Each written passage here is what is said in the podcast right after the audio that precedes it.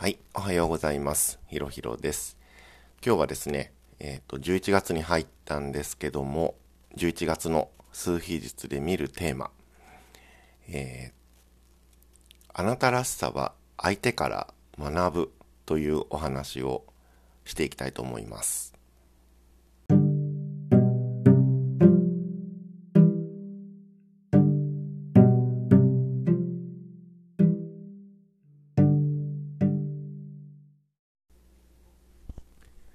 はい、今日はですね、11月の数日術で見るテーマ、あなたらしさは相手から学ぶというお話なんですけども、満月とかね、月末に重なるので、どうしてもこのテーマが少し遅れ気味に配信されてるんですけども、ごめんなさい。えっ、と、もう2020年も残り2ヶ月ということで、えー2020年1年間今年のテーマっていうのがブログの方にもね書いたんですけども終わらせて始めるみたいな形の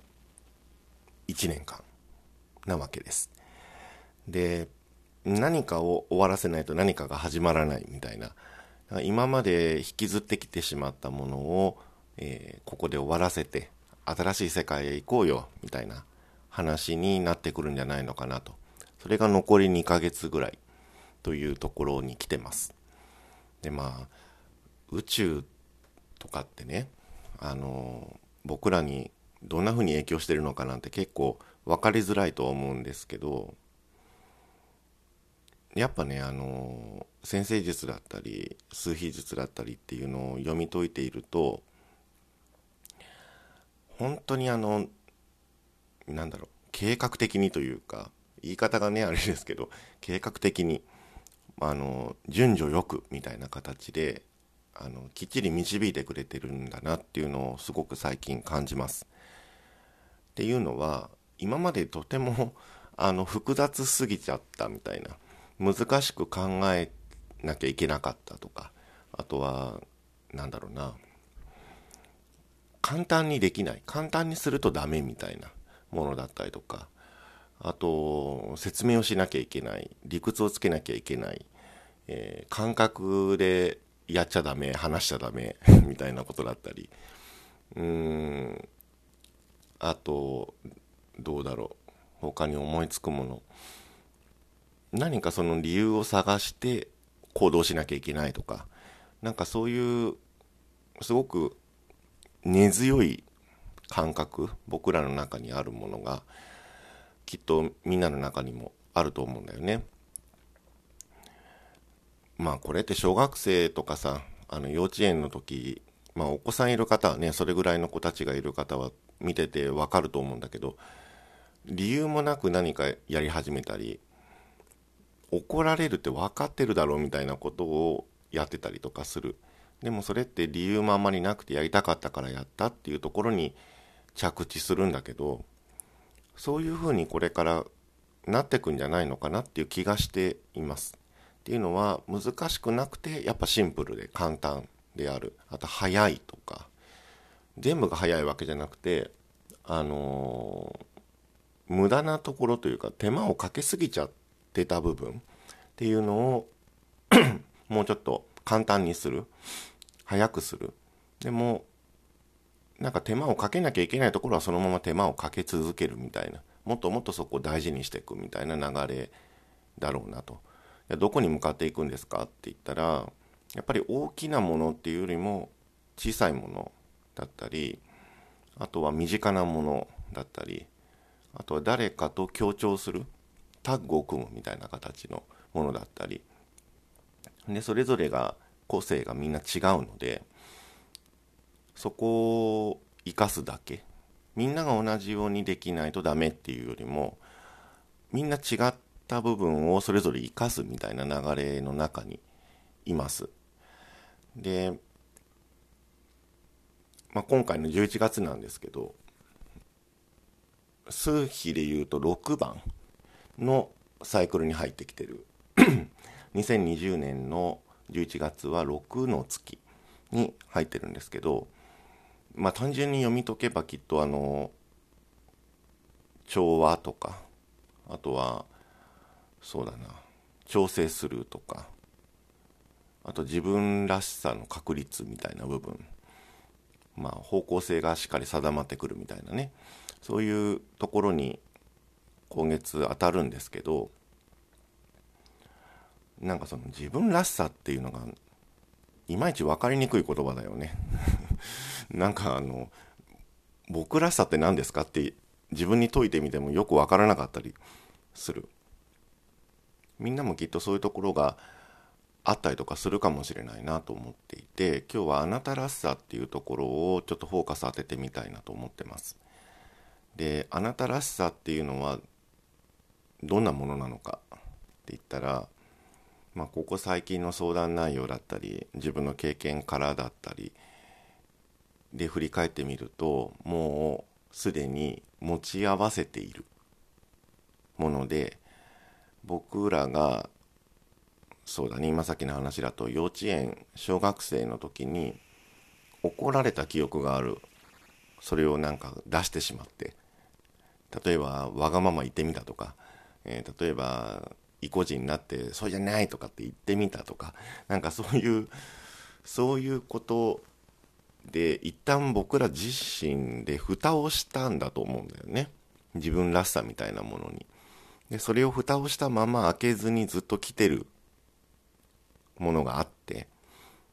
それ見てくださいねみたいな。その中に入ってるのがあなたらしさですよっていうような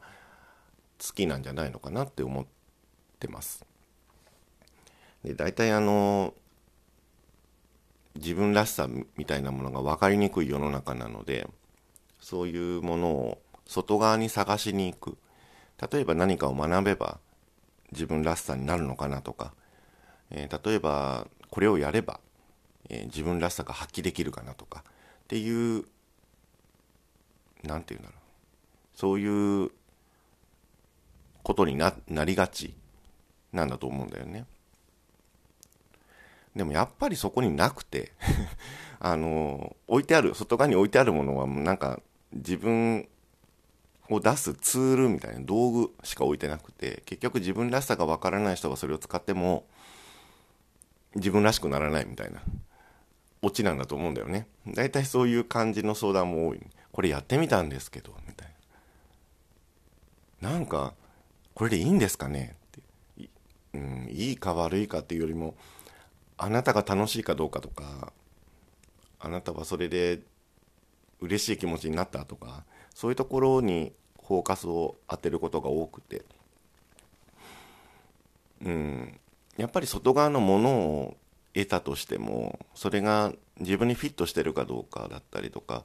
自分がすごく楽しく使えてるかどうかだったりとかっていうところがなかなか分かりにくいんだなっていうのを最近体験してます。なので、まあ、まず1つ目は外側にはないと。だから探しに行かなくていいよっていう話なんですね。もうすでにあるから大丈夫よっていう話。で、それ気づくのにどうしたらいいのかって言ったら、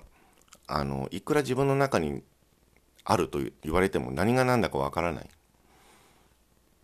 どうしたらいいの？それを教えてくれるのは目の前に来てくれる人なんじゃないかなって。誰か大体いるでしょ？あのお父さんお母さんもそうだしあと兄弟の場合もあります。あとはパートナーっていう場合もあるし友達仲間。僕の場合はあとはこういう仕事してるから相談に来てくれる人。とかっていうふうにいろんな人とは、まあ、毎日どこかで会う。もしくはあのメッセージのやり取りをする。とかっていう場面ってあると思うんだよね。その時に、まあ、区切らなきゃいけない。自分と相手を区切らなきゃいけない。このボーダーをしっかり持つっていうのは大事なんだけどあのー、自分の中にあるもののエネルギーがあるわけですよ。何かしらね。でそれによって相手が引き寄せられてきてるっていうのが前提なのでそう思うと相手が放ってる言葉だったり、まあ、気持ちみたいなものだったりっていうのは自分の中にもある。それがもうもうそもそも自分らしさになってるっていう話なんですね。まあ分かりやすく言えば僕の場合相談に来てくれた人が僕自身っていう体験をもう本当に本当に多く体験するのね。昨日も牧之原の鑑定会だったんだけどそこに来てくれた人たちの相談内容は様々なんですよ。僕じゃない体験をしてる。出来事を体験してる。でも体験して思ったことだったり抱えてる感情みたいな気持ちみたいなものっていうのはああこの気持ちかもしれないなみたいなのが僕の中にもやっぱりある。からそこそこに気づくために来てくれてる。だなっていつも思って話を聞かせてもらってます。まあ、例えば怖さだったり寂しさだったりあと不安感だったりまあそういうものなんだと思うんだよね相談に来る人っていうのはね。で、まあ、それって日常茶飯事でパートナーだったり子供たちだったりとか、あのー、そういう家族あと仲間とかでも接していてもなんだろう言ってることをやってることにはなんか分かりにくいかもしれない。そこの感情って怖がってる寂しがってるとか不安がってるっていう感情は分かりにくいかもしれないんだけど想像してなんでこの人こんなこと言ってんだろうとかなんでこの人こんなことやってんだろうとかっていうのを想像してみるとあこれ自分の中にもあるわみたいな感じであの気づくことができる、ね、で そういう人たちが周りにいてくれる理由っていうのは自分のこうんと自分らしさ例えば僕だったら僕らしさみたいなものを気づかせてくれる人たちなんだと思うんですね。じゃあ僕らしく生きるってどういうことなんですか？となってきた時に否定しないっていうことだと思うの。そのネガティブ一見ネガティブに見える感情を持っている人が近くにいましたとしてもその人の持ってるものは自分の中にもあるわけじゃん。そう思うとあのそうじゃないよとかこうした方がいいとかこういうふうにやるべきだみたいな風な形になっていっちゃうとそれ自分にも言ってるってことだもんね。そう思うと相手の中にある感情をそのまま丸 OK それ持ってて OK よっていう状態にしていくことそれ自分に対しても OK を出すことなのでよく僕は相談に来てくれる方の感情を聞いてみるとああなるほどやっぱりねって僕もそれは思うからその気持ちは大事よって丸ってするんだけどその時僕も自分に対して丸をつけてる状態なんだと思うんだよね。この感情持ってていいよって。なんで持ってていいのか。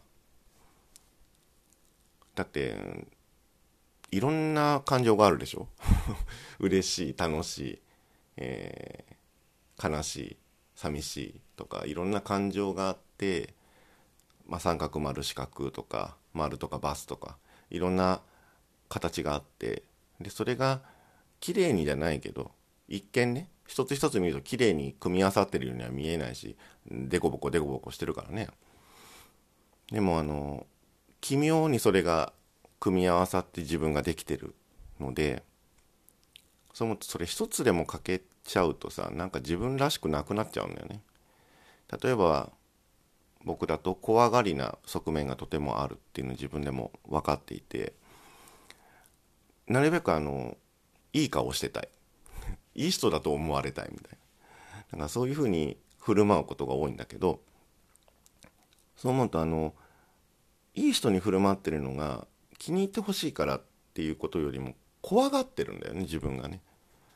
その人に何かされるんじゃないかその人が自分のことを否定するんじゃないかみたいな気持ちでいるから怖がってる。でもそれをなんとかこうあの怖がらないようにしようとかえっ、と何？否定されないから大丈夫だからあの素直になって大丈夫だよみたいな部分変えていくっていうことってすごく難しくて。そうじゃなそうじゃないのかなって思ったりもするのね。もうそのまんまこの怖がってるっていう状態のままでいい。怖がるものだっていうふうにしてあげること。がまず自分らしさを残す一つかなと。それをもし変えてったとしたら今までの時代と多分同じなんだよね。みんな怖がらないようにしましょうみたいな。みんな同じ服着ましょうみたいな。ランドセルは白かあ白じゃない 白はないね、えっと、黒か赤でみたいな感じのそのみんな同じじゃなきゃダメっていう世界に行ってしまいそうだからそうじゃなくて自分の中にあるそのネガティブもポジティブもよくわかんない気持ちも含めて丸と自分っていうところに行き着きたいなと、うん、僕自身もね行き着きたいなと。みんなもそれに行き着いてほしいなとでそれを OK って言える仲間たちとこれから過ごしていくっていうことの方が大事かなという感じがしてますはい。えっ、ー、と、今日も毎度のごとく長くなりましたけども 皆さん最後まで聞いてくれましたでしょうか？えー、11月は数比術で見ると、えー、あなたらしさっていうところにフォーカスが当たりそうです。で、自分らしさがわからないっていう人は、えー、手っ取り早くわかるのは、身の回りにいてくれる人たちがそれを表してくれてる。で、その人たちの見えてるものというよりも、感情、っていう見えないものの方にちょっと意識を持ってってあげるそうすると怖い悲しい楽しい嬉しいいろんな感情が渦巻いてるのでそれの出し方がみんな違うだけで自分もそれを持ってるかもしれないって思えるようになってきた時にあこれでいいんだ。って丸を出す。丸にする。でそのまま生きていく。それで OK です。うん、あなたらしく生きていくっていうのはそれを抱えて一緒に過ごしていくっていうことだと僕は思ってます。それでは、えー、11月も、え、寒くなってきてますけど体調に気をつけて、えー、皆さん過ごしてください。ひろひろでした。今日も聞いてくれてありがとう。